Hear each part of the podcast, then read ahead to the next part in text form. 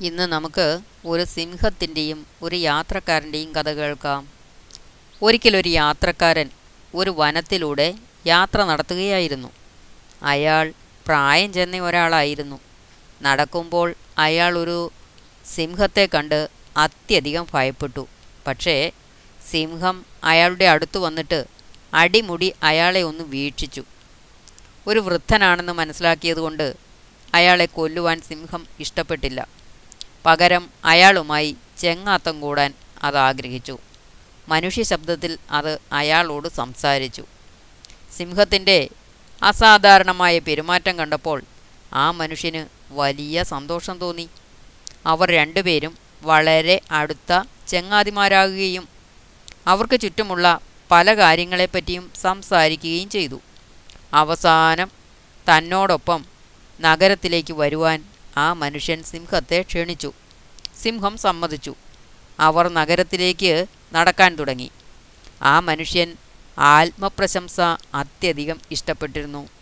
സിംഹത്തിനോട് മനുഷ്യവർഗത്തിന്റെ നേട്ടങ്ങളെക്കുറിച്ച് ഉയർത്തി പറയുവാൻ അയാൾ ആഗ്രഹിച്ചു.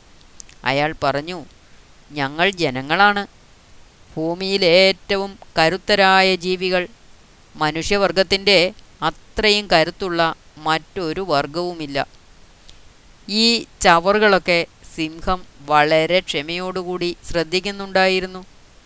അവർ ഒരു കവലിയിലെത്തിയപ്പോൾ മാംസപേശി നിബടനായ ഒരാളിന്റെ പ്രതിമ ഒരു സിംഹത്തിന്റെ ശവം കയ്യിൽ തലകീഴായി പിടിച്ച് നിൽക്കുന്നത് കണ്ടു.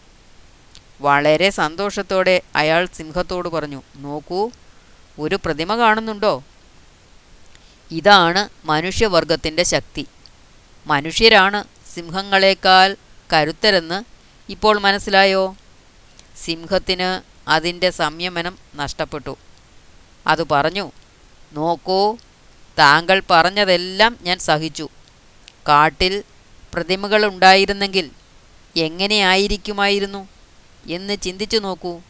അങ്ങനെയെങ്കിൽ എല്ലായിടത്തും സിംഹങ്ങൾ മനുഷ്യമാംസത്തെ പിച്ചി ചീന്തുന്ന പ്രതിമകൾ മാത്രമേ ഉണ്ടാകുമായിരുന്നുള്ളൂ.